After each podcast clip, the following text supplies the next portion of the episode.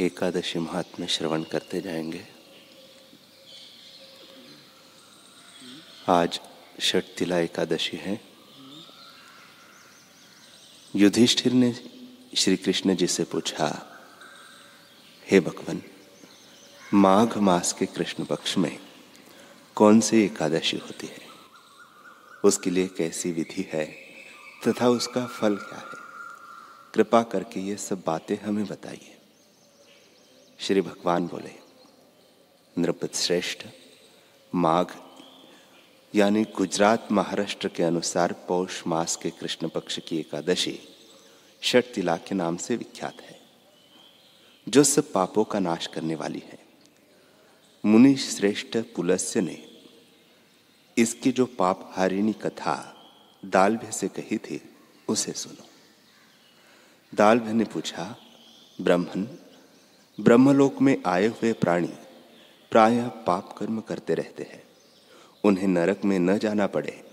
इसके लिए कौन सा उपाय है, बताने की कृपा करें। पुलस्य जी ने बोले, हे महाभाग, माघ मास आने पर मनुष्य को चाहिए कि वह नहा धोकर पवित्र हो, इंद्रिय संयम रखते हुए काम, क्रोध, अहंकार, लोभ और चुगली आदि बुराइयों को त्याग दे। देवाधिदेव, भगवान का स्मरण करके जल से पैर धोपकर भूमि पर पड़े हुए गोबर का संग्रह करें। उसमें तिल और कपास मिलाकर 108 पिंडिकाएँ बनाए। फिर माघ में जब आर्द्रा या मूल नक्षत्र आए, तब कृष्ण पक्ष की एकादशी करने के लिए नियम ग्रहण कर ले। भली भांति स्नान करके पवित्र हो, शुद्ध भाव से देवाधिदेव श्री विष्णु की पूजा करें। कोई भूल हो जाने पर श्री कृष्ण का नाम उच्चारण करें। रात को जागरण और होम करें। चंदन, अर्गजा, कपूर, नैवेद्य आदि सामग्री से शंख, चक्र और गदा धारण करने वाले देव देवेश्वर श्रीहरि का पूजन करें। तत्पश्चात भगवान का स्मरण करके बारंबार श्री कृष्ण नाम का उच्चारण करते हुए कुंभड़े नारियल अथवा बिजोरे के फल से भगवान को विधि पूर्वक पूजन कर अर्घ्य दे। अन्य सब सामग्रियों के अभाव में सौ सुपारियों के द्वारा भी पूजन और अर्घ्य दान किए जा सकते हैं। अर्घ्य का मंत्र इस प्रकार है। कृष्ण कृष्ण कृपालुस्तव गति नाम गतिर्भव।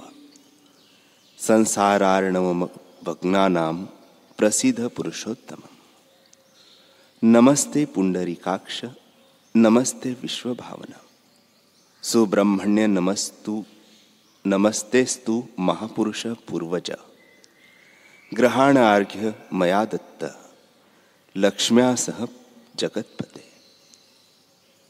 सच्चिदानंद स्वरूप श्री कृष्ण आप बड़े दयालु हैं। हम आश्रयहीन जीवों के आप आश्रयदाता होइए। हम संसार समुद्र में डूब रहे हैं, आप हम पर प्रसन्न होइए। कमल नयन, विश्व भावन सुब्रण्य महापुरुष, सबके पूर्वज आपको नमस्कार है। जगतपते मेरा दिया हुआ अर्घ्य आप लक्ष्मी जी के साथ स्वीकार करें। तत्पश्चात ब्राह्मण की पूजा करें।